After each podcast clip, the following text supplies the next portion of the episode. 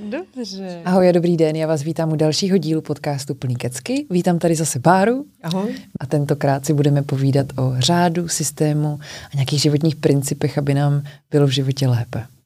My jsme se, Báro, minule bavili o komunikaci a v rámci komunikace mě ještě napadlo, že co my probíráme o pouzičkách nebo na kafičkách, je nějaká vyváženost té komunikace ve smyslu, že já tomu mýma slovama říkám, když jsi někde moc ňuňu, tak pak někde budeš moc ostrej. A ty o tom samozřejmě umíš mluvit víc sofistikovaně.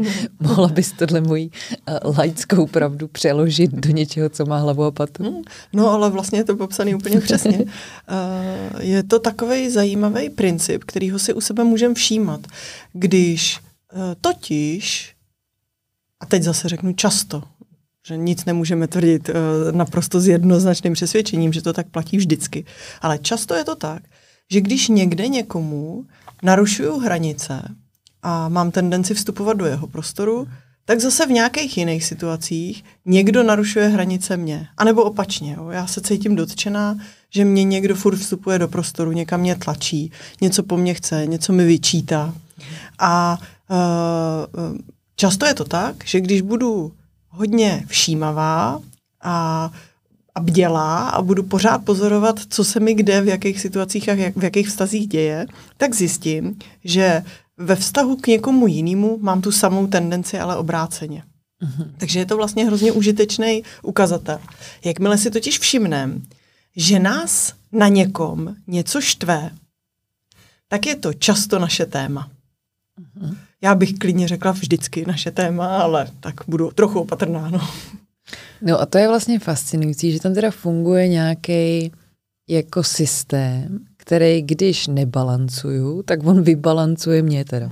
No přesně, přesně. Funguje ten systém úplně ve všem? Jakože do jakéhokoliv prostředí přijdu, tak vždycky bude nutnost udržet nějakou rovnováhu? Mm. No já jsem přesvědčená o tom a vlastně když, i když se bavíme o řádu a budeme tady možná i zmiňovat nějaký pravidla a takový jako životní principy, tak hodně vycházejí eh, z rodinných konstelací, eh, což je úžasná metoda, s kterou přišel Bert Hellinger eh, a z konstelací vyplývá několik principů, ale ty principy v zásadě nevyplývá jenom z konstelací. Oni by se určitě dali vyčíst i v různých x, x set tisíc let, teda mhm. pardon, x tisíc let uh, starých knihách, ať mhm. už v Bibli nebo v jiných. Uh, protože v nějakých takových velkých starých příbězích nějaký zákonitosti a principy nebo nějaký řád, ať už to nazveme jakkoliv, vlastně je. Nebo když se podíváme i na uh, pohanský přístup k životu, tak tam taky vlastně můžeme najít mhm. nějaký řád a nějaký principy, který, uh, když se dodržují, tak to člověku dělá moc dobře. Uh, a Uh, jeden z nich, to, o čem si vlastně teď mluvila, je to, že uh, v podstatě přirozený stav věcí je rovnováha. A pokud ta rovnováha není, tak se vždycky objeví něco, co tu rovnováhu nastolí. A někdy to může být trochu bolestivý. A teď to zní hodně obecně, my si je hned nějak skonkretizujeme. A zároveň teda mně přijde pozoruhodný, že ty principy, ten řád, jako o něm mluvíš, jsou platný třeba po stovky tisíce let. Hmm. No, já to samozřejmě nevím. já, eh, já vlastně eh, to, to, co sdílím, eh, tak jsou věci, které právě vycházejí z různých metod rozvojových, s kterými pracuji a zároveň i z té zkušenosti, že jednak vlastní, že když člověk aplikuje ty principy do svého života, tak se mu uleví a jednak i uh, ty zkušenosti s klienty, kdy když se nám podaří zakomponovat ty principy do jejich životů, tak se jim uleví. A ta úleva zdá se mi, že je docela dobrým ukazatelem toho, že to je správná cesta. No. Ty teď to zní hrozně jako záhadně. Úplně vidím, jak se všichni těší, až prozradíš pár principů a jim se uleví. Hmm. Protože to zní, že to je vlastně lék na všechno. Hmm. Takže vlastně ten princip s tou rovnováhou, eh, s, s, tou, s tím, s, s tí, to tvrzení vlastně, že rovnováha je přirozený stav a když není, tak se vždycky objeví něco, co tu rovnováhu narovná. tak když jsme popisovali ten první příklad, jak ty si říkala, někde já jsem na někoho moc ňuňu, mm-hmm. tak na druhé straně je to vlastně opačně. Ono to může být tak, že já jsem na někoho moc ňuňu a uh, to mě, uh, nevím přesně, jak, to vypadá, ale budu se domýšlet, že pak vlastně někdo je na mě moc ňuňu a mě to nedělá dobře.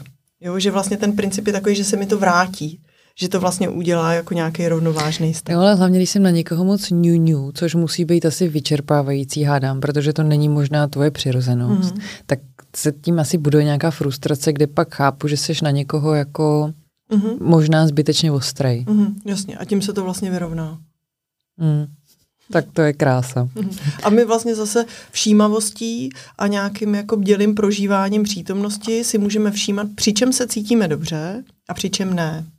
A když se necítíme dobře, je to vždycky ukazatel, že něco je dobrý nějakým způsobem upravit. A mohou to být věci, o kterých jsme mluvili v předchozích dílech, ať už se týkají uh, práce s emocema, práce s uklidněním nervového systému, aby jsme vlastně byli schopni se stabilizovat, ale zároveň to mohou být věci, které jsou vlastně spojitý právě s tím řádem nebo s nějakýma prostě principama, který když nerespektujeme a jdeme proti tomu, tak vlastně nás to zatěžuje. No tak pojďme se vrhnout na ten řád a ty principy. Co kdyby, aby to bylo lépe představitelné a aby to zase mohli diváci a posluchači uvíct rovnou do praxe, jsme to vzali po těch sekcích, to znamená rodina, mm, práce, mm-hmm. partnerský vztah a tak. Tak mm-hmm. jsou nějaký životní principy, kterými můžou pomoct třeba v rodině. Mm-hmm. Určitě. Tak uh, v rodině vlastně lze říct uh, o rodině, vlastně o, o všech těch celcích, jak říkáš, tak uh, lze říct, že to je systém. Protože systém je vlastně soubor nějakých uh, jednotek, který mají společný účel. Uh, Můžeme tedy říct, že i jednotlivec je systém, protože má v sobě, dokonce se můžeme dívat na jeho systém zdravotních symptomů nebo prostě uh, na jeho fyzické tělo, na jeho psyché, můžeme vlastně ho opravdu brát jako soubor. Když se podíváme na rodinu, tak tam určitě uh, jsou docela jednoduchý pravidla, který nelze popřít, že uh, Například rodiče přicházejí na svět dřív. to se ne, nedá Nespochybnuju, dobře. A tím pádem uh, používám jakou terminologii, že jsou větší než ty děti. Díky tomu, že přišli vlastně do toho systému dřív, uh, taky můžeme uh, dát tu nálepku, že jsou větší. A co to znamená? Co si mám pod tím představit, aby jsme nevyděsili mm-hmm. lidi, kteří okamžitě řeknou, tak to trochu ezo teď na mě. Mm, no. Co to je to větší vlastně? No v zásadě to říká, že přišli dřív a že bez nich by tady ty děti nebyly. Takže uh, je tam vlastně, když to bez těch dětí by tady ty rodiče byly. Je tam vlastně takový princip toho, uh, kdo je ten v tom systému ten uh, primární. Mm-hmm. A samozřejmě pak, eh, já nevím, jestli to stačí jako vysvětlení. Mm-hmm. Zároveň pak samozřejmě ty rodiče mají zase svý rodiče a zase ty jsou větší. A takhle to jde vlastně pořád, když se podíváme pak za nás na tu řadu předků, na tu větvící se pyramidu obří, tak eh, vždycky každá generace je větší než ta předchozí.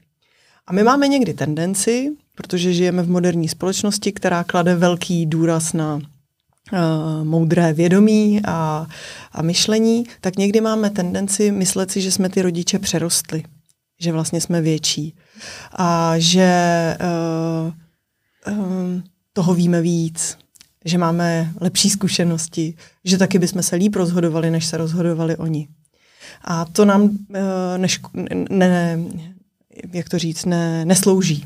Jo, fakt, fakt to vlastně člověka zatěžuje, takovýhle princip. Eh, často to pak způsobuje to, že ty vztahy v rodině nejsou příjemný, že neplynou, že nejsou uvolněný, že tam vzniká nějaký napětí mezi těma lidma. Na druhou stranu, já to vlastně chápu, protože jsem někde slyšela, a teď to nebudu být, nebudu schopna odzdrojovat, to si nepamatuju, kdo to řekl, eh, že jsme první generace, která přerostla, která nejrychleji přerostla naše rodiče právě díky technologickému pokroku a tak, tak si umím představit, že je dost těžký tohle nějak přijmout, připustit si a říct, že to tak prostě je, protože můžeš mít pocit, že to tak vlastně jako fakt není. Mm-hmm. Můžeš ten pocit mít, ale nebude ti dobře. Mm-hmm. Uh, možná, že toho technologicky víme víc, A to vůbec neznamená, že jsme větší. Pořád jsme menší. Je nějaký jiný životní princip, který se nám teda objevuje v rodině? Tak mm-hmm. máme první rodiče jsou větší. Mm-hmm. Rodiče jsou větší a zároveň uh, rodiče uh, dávají a děti berou. Mm-hmm. Je to jako když si představíš tekoucí řeku, uh, která teče takhle přes ty generace ze zadu přes nás. A uh, ten směr té řeky je prostě od toho počátku, od toho pramene až do toho moře. Prostě ten směr je daný. Eh, proti tomu směru se moc nedá polemizovat. My tím principem dávání a braní, když ho otočíme, když se děti začnou starat o rodiče, eh, ať už z jakýchkoliv důvodů, jo, můžou rodiče eh, nebýt jako vědomí, dělí, můžou být v nějaké těžké situaci a postaví ty děti vlastně do té role toho, kdo se stará o toho rodiče. A nebo to dítě má tu tendenci samo o sobě. Jo. Což mimochodem platí téměř vždycky, protože No, no, to si nechám, to si nechám za chvilku. No tak je to vlastně, když ve chvíli, kdy otočíš ten princip a děti se začnou starat o rodiče, tak je to jako kdybys chtěla otočit prout té řeky. A jak otočíš ten prout té řeky, ono to nevydrží moc dlouho, tak za prvý to je teda strašně namáhavý.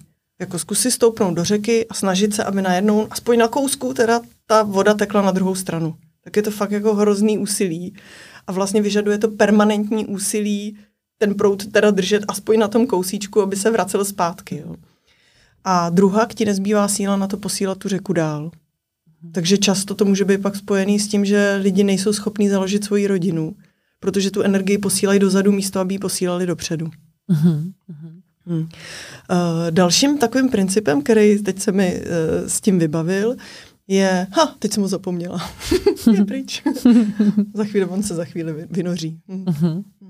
Můžeme se klidně přesunout do nějakého dalšího systému a pak um, mezi nimi skákat, protože já mám pocit, že jsou vlastně platný ve všech uh-huh. systémech ty principy, ale tady, když se bavíme o rodičích, sice tomu říkáme rodiče jsou větší, ale chápu, že kdo v tom systému byl první, je vlastně větší, uh-huh. což je třeba aplikovatelný i v práci, hádám. Je, je, Šéf je. tam pravděpodobně ale byl. Já jsem si vzpomněla, takže se vrátím ještě do rodiny. Dobře. uh, vlastně platí takový obecný pravidlo, že pro děti, pro malinký děti, rodiče jsou bozy.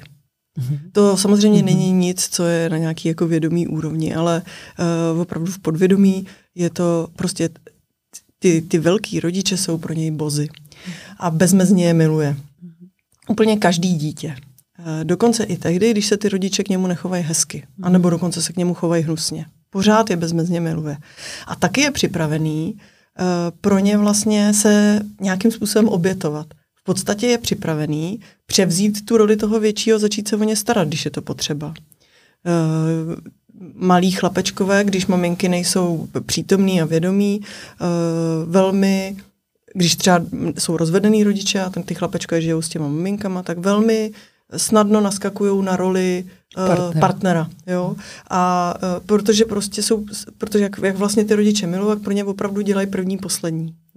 Takže je potřeba, když je člověk rodič, být bdělý a hlídat si, uh, že on je ten velký a, uh, a on vlastně je tam v té roli toho, kdo dává a kdo se stará, kdo nese tu zodpovědnost a ty děti můžou zůstat malí. Jo? Mm-hmm. A mhm. pak cítějí úlevu, nejsou přetížený. Mm-hmm. Mm-hmm. No tak jo, tak pojďme zase zpátky přeskočit do světa korporací, firem mm-hmm. a výplatních pásek. Předpokládám tohle všechno, nebo asi to, že jsou šéfové bozy, to tam neplatí, ale kdo je v systému vyšší, nebo dřív, kdo je tam dřív, ten je vyšší, to nám platí i v práci? Mm, platí, ale tam samozřejmě platí i ta organizační struktura. Uh, takže tam je to často uh, jako hůře přehledné, nebo jak to říct. Fakt jako se v tom člověk jako těžko vyzná. Mm. Ale určitě, kdo do systému přišel dřív, tak je větší.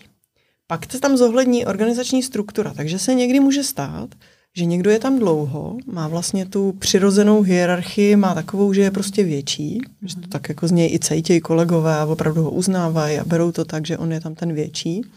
A pak tam přijde nějaký šéf, úplně novej, se tam objeví a organizačně ano, on je větší. A nerespektuje, že tenhle člověk tam byl dřív. Vlastně nepřijímá ten fakt, že má, že má to nehierchar, nehie, nehie, řekneš to? Nehierarchický. ano, asi? děkuji. Postavení uh, významný a že je větší. A u těchto principů vlastně nejde o nějakou analýzu, nějaký rozbor, o nějaký jako velký složitosti. Tam jde o to, to přijmout. Takhle to je, takhle ty věci jsou. A když to přijmeš, tak pak se ti může žít líp. Jo. Často totiž v těch firmách můžeme v těch týmech pak vidět velký pnutí mezi lidma, protože nerespektují tyhle ty principy. Jo, buď se dívají jenom na organizační strukturu a, a, vlastně ne, nesledují, nedávají význam uh, takovýmhle zákonitostem. Jo, kdyby ten šéf přišel a řekl, jako vidím tě, vidím vlastně tu tvoji váhu, kterou tady máš a, a budu si ji považovat, uh, tak, tak to může vypadat úplně jinak. Mhm. Jo? A jinak mezi, nimi, jinak mezi nimi může vzniknout nějaký jako opravdu pnutí, velký napětí, protože ten šéf bude bojovat o ten svůj princip toho většího a tam ten úplně logicky o ten svůj. Uh-huh. Jo? A bude to vlastně takový jako nečitelný. Zároveň mám pocit, že ještě takový nešvar je, že když jsme v těch systémech níž, tak se snažíme dostat výš skrz nějaký hodnocení, porovnávání a snažíš se šplhat nahoru, protože se snažíš dokázat, že ne, ne, ne, já mám právo mm-hmm. být v tom systému výš. Mm-hmm. A to je taky takový zajímavý princip, eh, který platí na jakýkoliv systém, že ten, kdo je menší, v zásadě nemá jakýkoliv právo hodnotit toho většího. On samozřejmě může, že jo, když se vrátíme k našim, eh, k našim uh, slovům, eh, ne měl bys a musím zaměnit za chci a potřebuju. Ano, jestli chce hodnotit většího, může ho hodnotit, ale v zásadě mu nebude dobře. Dobře to platí v rodinách. Děti mají tendence hodnotit rodiče. V období dospívání je to úplně přirozený stav, tam, tam to prostě patří se vůči ním vymezit. A vlastně celý ten proces pomáhá vyčlenění se z té rodiny a opuštění do nějakého nového svého života, takže tam, tam určitě je na místě. Ale v dospělosti, když máme tendenci hodnotit rodiče, co jak udělali v minulosti, jak se k nám chovali, co, uh, co, co nezvládají, a máme vlastně tendenci uh, vnímat i tu jejich minulost z našeho pohledu, tak nám to neslouží a neslouží to ani těm vztahům s těma rodičema protože díky tomu, že oni jsou větší, přišli do systému dřív, tak zažili úplně jiné věci, než jsme zažili my. A my vůbec nevíme, co se dělo v té době. Vůbec nemáme uh, ánung o tom, co všechno prožili, proč se rozhodovali, jak se rozhodovali a tím pádem nám nepřísluší je hodnotit. A když přijmeme fakt, že nám to nepřísluší hodnotit, protože stejně jako my ve své minulosti jsme dělali to nejlepší, co jsme mohli, tak to platí i pro rodiče. Mm-hmm. Uh, tak přichází velká úleva a ty vztahy se můžou opravdu krásně uvolnit a může to tam hezky proudit mezi lidma. Mm-hmm. Jsou nějaké životní principy, které můžeme uh, vztáhnout na partnerské vztahy? Hmm. Určitě ano. Tam vlastně, kdo tam byl dřív, ten je vyšší, neplatí. Mm. Uh, no. Uh, no, uh, platí, eh, a jak říkám, jsou, je to jako můj pohled vychází z konstelací, určitě bude sporný, protože se uh, nebude líbit mnoha ženám, je, je mi to úplně jasný, ale platí vždycky pravidlo, že muž je větší. Uh, jedna taková uh, moc zajímavá uh, estonská lékařka a léčitelka, tak, uh, nebo i doktorka, tak vlastně popisuje, že žena je jako krk a muž je hlava. A ano, ten krk hýbe tou hlavou, ale když se ten krk cpe nad tu hlavu, eh, nebo na místo té hlavy, tak vzniká už na tom těle pohledově poměrně hnusná deformace a mm-hmm. ten systém přestává fungovat. Mm-hmm. Mm. Takže... Což je ale celkem častý jev, že je to dneska naopak. Mm-hmm. No a myslím si, že, uh, myslím si, že to má i docela jako historický kořeny, uh, proč je to naopak, proč to vzniká, tak, vzniká takový napětí v těch vztazích a vlastně nejasnost, kdo je větší, kdo je menší. Uh, protože uh, se domnívám, že vlastně uh, je, uh, když, se, když se podíváme na, uh, na jako historický vývoj za posledních sto let, řekněme, možná ještě trochu víc, tak už během první světové války nastala jako velikánská, velikánský odliv mužů do války a ty ženy zůstaly vlastně sami doma. A byli nucený se postarat o všechno, nejenom o ty ženské věci, ale i o ty mužské věci. Museli to prostě zastat, jinak to nešlo. Mnoho mužů se vůbec nevrátilo, takže pak ty rodiny vlastně vyrůstaly bez těch otců, i fyzicky. A někteří se vrátili a často se vrátili velice traumatizovaní z té první světové války. A tenkrát nebyly terapie, nebyly uh, průvodci rozvoje, uh, byli knězi, a, nebo bylo možné samozřejmě jít na nějakou spověď a ta určitě sloužila jako v podstatě lé, léčení těch traumat, ale přesto uh, ti lidé zůstávali jako hluboce traumatizovaní a vlastně, jestli tam byli fyzicky, tak tam rozhodně nebyli psychicky. Jo. A uh, díky tomu ty rodiny, ta, ta generace vlastně dalších mužů vyrůstala v podstatě bez uh, psychicky přítomných otců. A to na ně určitě mělo nějaký dopad. A ty ženy byly nucený vlastně jako povyrůst, aby to zastali, aby uh, si v téhle situaci uh, byli schopní vlastně nějak poradit. Pak přišla druhá světová válka, ta situace se zopakovala a zase byl velký odliv mužů, zase se vrátili často velmi traumatizovaný a vlastně celá ta společnost tím byla poměrně hodně zasažená.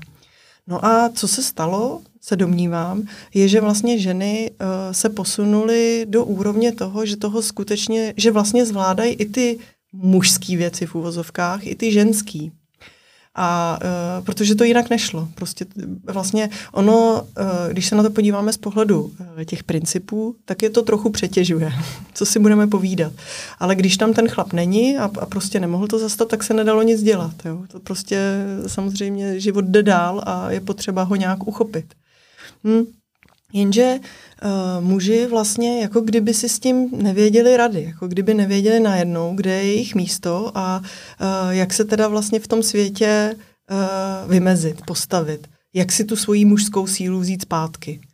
A uh, je, to, je to takový přechodový období, kdy vlastně eh, bych řekla, že ten, ten rozvoj nějaký duchovní žen a mužů se trochu odklonil a teď je vlastně podle mě na chlapách, aby si vzali zpátky svoji mužskou sílu, aby se nemuseli hněvat na ženy, aby nemuseli být agresivní, aby uh, nemuseli být uh, pasivní, jo, jako no, vlastně to má spoustu podob, ale aby uh, byli vlastně větší. Jo. A aby to nebylo tak, že ta žena aby byla menší než muž, tak se musí ponížit v podstatě, ale aby ty chlapy dorostly. Mhm. No ale je to takový sporný téma, chápu, že na něj může mít mnoho lidí uh, úplně jiný názor. A, a to je, je úplně v podstatě během prvních deseti minut jsme ztratili všechny ženy posluchačky a během druhých deseti minut jsme teď ztratili všechny muže, takže uh, a děti ty jsme prohráli hned na začátku, takže Krásně. Je to, tak.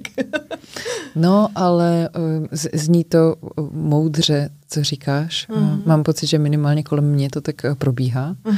A, že ustát moderní ženu je těžké a že minimálně v generacích nad náma vidíš ty muže, kteří tam mentálně od nějakého jako zlomu prostě nejsou, který mm. jsou v těch garážích a jsou mm. prostě na těch svazarmech a, a jsou někde v hospodě odpojený mm. od toho mm. rodinného systému. Mm. Samozřejmě, že to není platný ve všech rodinách, samozřejmě, mm. že je mnoho výjimek a, a spíš popisuju jakoby ten trend jako celospolečenský. No. Mm. Mm.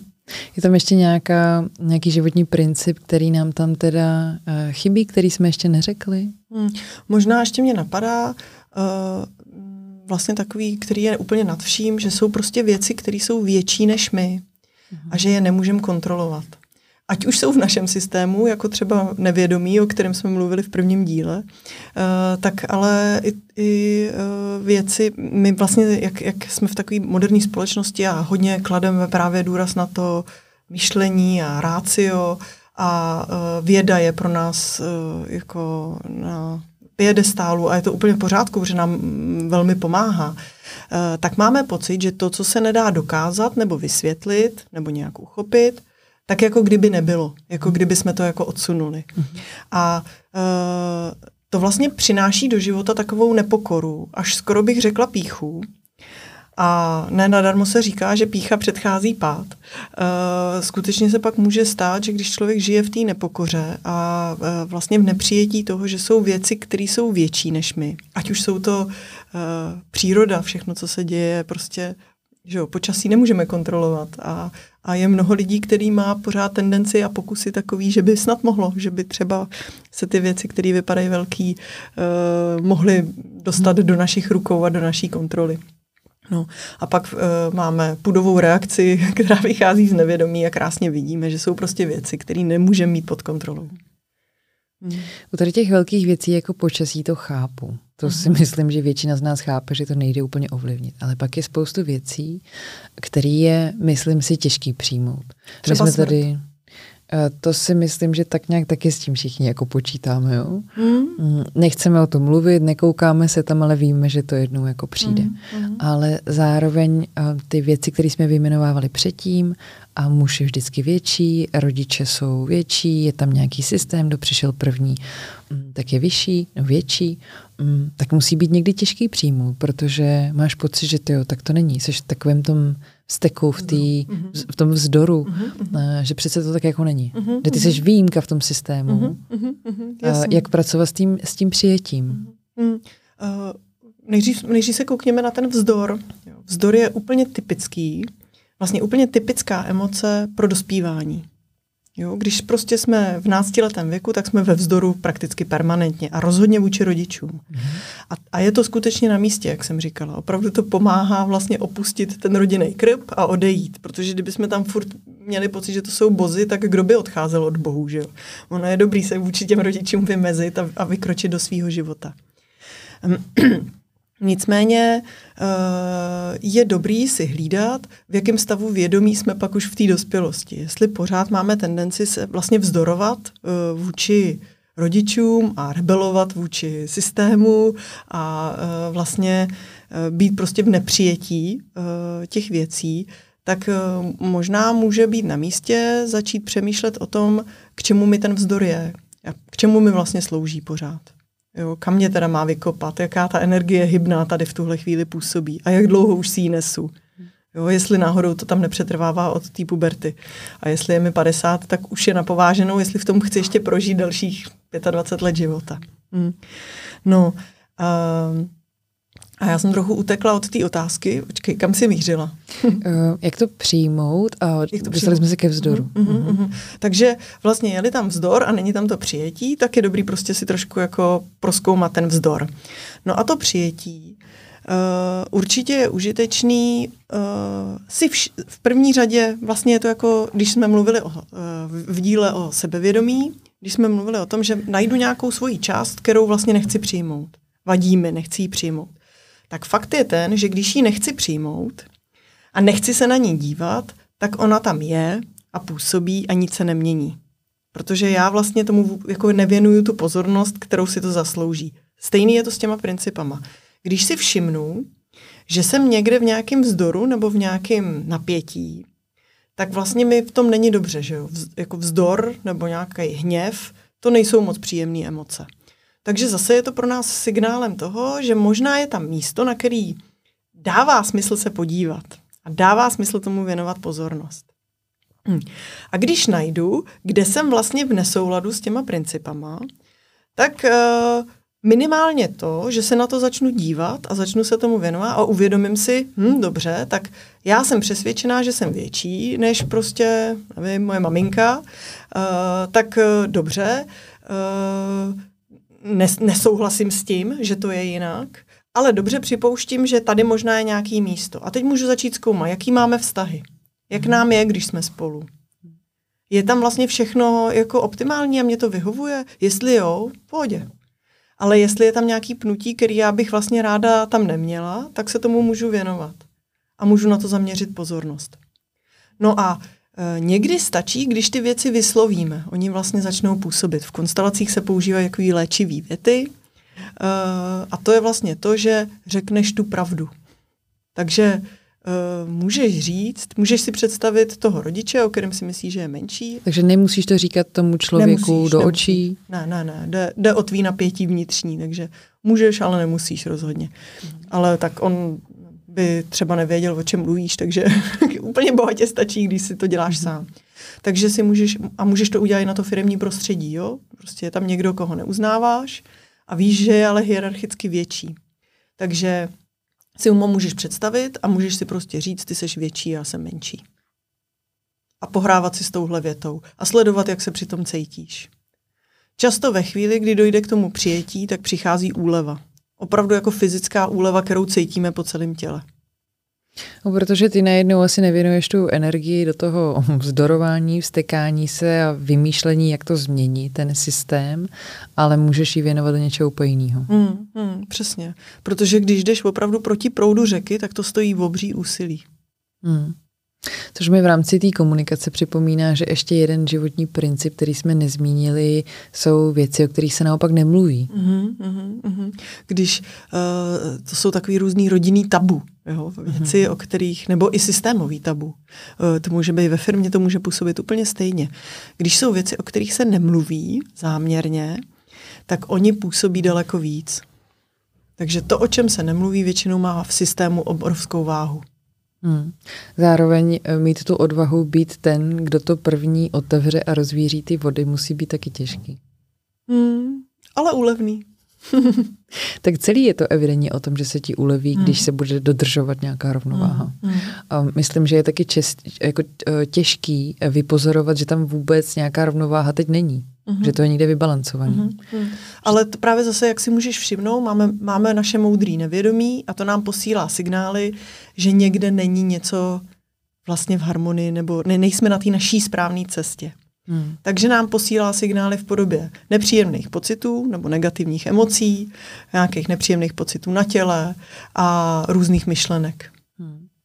Jak s ním pracovat, když přijdeš do systému, kterýho seš součástí celkem nově a víš a cítíš, že je silně v nerovnováze, že tam jako většina těch lidí není ve své roli. Třeba když přijdeš do rodiny svého nového partnera, uh-huh. a, nebo seš pozvaná k šéfovi na večeři uh-huh. a, a teď vidíš po několika minutách, že tam nikdo není úplně ve své roli, platí stejný pravidlo, já jsem v tomto systému nejnovější, já jsem vlastně nejmenší, uh, nejmenší sedím, držím hubu, usmívám se, pozoruju? No, nepřísluší mi to hodnotit. Hmm. Taky je dobrý si uvědomit, kde jsou hranice a kde, kde seš ty a kde je ten systém. A jestli seš vlastně už jeho součástí, anebo seš tam na návštěvě, jo? sešli u šéfa na návštěvě a pozoruješ jeho rodinu, mm. tak ti do toho vůbec nic není. Jasně. Jo. A v momentě, kdy se stáváš novou, novým členem systému, mm. třeba u té rodiny svého mm. nového manžela, mm. tak tam s tím potom jednáš mm. jak? Tak seš vlastně, ne, přesně, seš nejmenší, přicházíš tam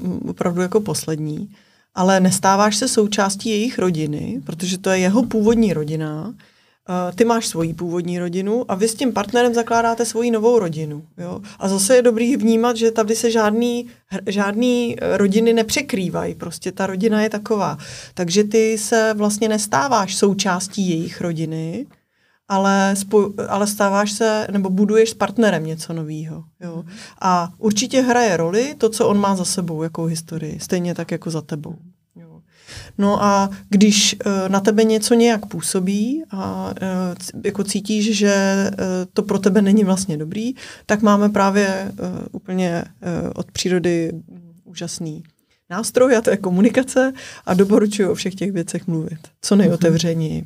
Pokud si opravdu ty partneři vytvořejí otevřenou komunikaci o tom, jak já se cítím, jak ty se cítíš, co já chci, co já potřebuju, co ty chceš, co ty potřebuješ, tak vlastně můžou předcházet konfliktům a můžou pak vlastně opravdu budovat kvalitní a láskyplný vztahy. Ale mluvím o tom s mým partnerem, nezasahuju do toho systému, kam si jako každý druhý víkend na rodinném obědě nakouknu a kde tam, tam nic nedělám. Chápu to dobře. To, no. to už ti nepřísluší. O, nepřísluší. Uh-huh. Hmm. Uh-huh. Což je ale těžký. Mm, no, to tak jenom pozorovat. Co, co, se tam, co tam vlastně chceš rovnat cizí rodinný systém? Je podle mě daleko lepší zaměřit energii na to, že začneš tvořit něco svýho. To já ani nemyslím jako rovnat, ale nastavit tam třeba pár pravidel, aby to by tam bylo jako lépe. Umět Jasně. si tam vykomunikovat aha, aha. Mně mm. se nelíbí, když se tohle děje. Mm, Nedělej tak, mi to. Jasný. Tak jestli potřebuješ něco pro sebe, tak to je vlastně obhajoba svého prostoru a svých hranic mm. a je mhm. úplně na místě se o ně postarat. Mm. Jo. Ale měnit ten systém, to už právo nemáš. Jo? Mm. Mm. Jasně, jasně. No, tak jo, a myslíš, že bychom zvládli dát eh, ty principy nějak dohromady, schrnout to? My v tom schrnování teda plavem, to už mm. víte, ale pokusíme se o to. Pokusíme se tak v rodině. Že se vlastně cítím ob... jak na zkoušce, uh, někdy jako ano. pár deset jich bude a jeden, očkrtávám deset, si. dobře. tak uh, v, ve všech systémech platí, uh, co do systému přišlo dřív, je větší, uh-huh. co později je menší. Menšímu nepřísluší hodnotit většího. Uh, deset, dobře. Uh, zároveň větší uh, rodiče, teď půjdu do rodinného systému, rodiče dávají a děti berou. Uh, já vím, že děláme schrnutí, ale ještě mě napadl úkrok stranou můžu. Dobře, tak ne. Tak, uh, rodiče dávají. Budete Můžeš, ale nejdřív to schrneš, jo? Dobře. Uh, rodiče dávají a děti berou. Mhm. Děti bezmezně rodiče milují. Uh-huh. I když to v mhm. budoucnosti nebo v dospělosti může vypadat jinak. A je tam třeba velký hněv, přesto uh, ten velký hněv vlastně schovává uh, tu silnou emoci té lásky. Mm-hmm. Hmm.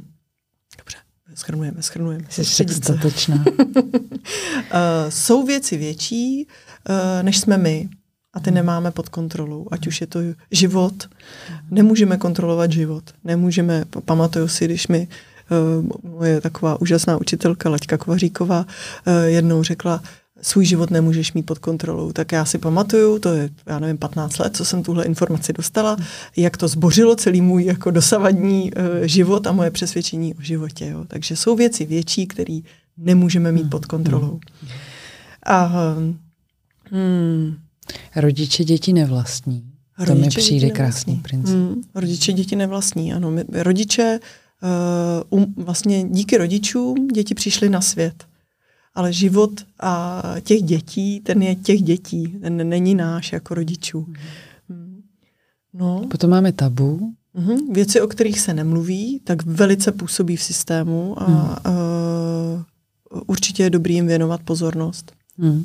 Pak máme to naše kontroverzní muž je větší a, než žena. Ano, ano, ano. takže hmm. uh, v partnerství je muž vždycky větší než žena. Hmm. A e, to, že to neplatí někdy, e, ženu přetěžuje a mužům nedělá dobře. Ale není vždycky na ženách, aby se ponížili, je taky na, na mužích, aby vyrostli. A jestli počítám dobře, tak už nám chybí jenom poslední, a to je, že přirozený stav věcí je rovnováha. Hmm. A když rovnováha není, tak se vždycky stane něco, co jí nastolí. Hmm. To je to děsivý, ale pravdivý. No a s děsivým, ale pravdivým sdělením eh, to můžeme ukončit, ať mají diváci a posluchači čas mm. plakat, než budou něco večer, dělat. Skvělý, krása. Mm. Dobře, bude těžký v některých případech ty principy eh, následovat a přijímat, ale myslím, že to je hezká práce na to, aby se nám zase o trošku ulevilo mm. a měli jsme toho v životě o trochu mm. méně plný kecky. V příštím díle bychom se měli zaměřit na to, jak všechny tyhle rady a místama teoretické věci mm, překlenou do praxe. Mm. Takže si budeme povídat, jak to prakticky udělat, abyste všech těch eh, několik, devět, deset, osm, nevím, dílů a uvedli do praxe. Mm. Tak se na to budu těšit. Mm, já taky. Mějte se, se hezky. Mějte se hezky. Mm.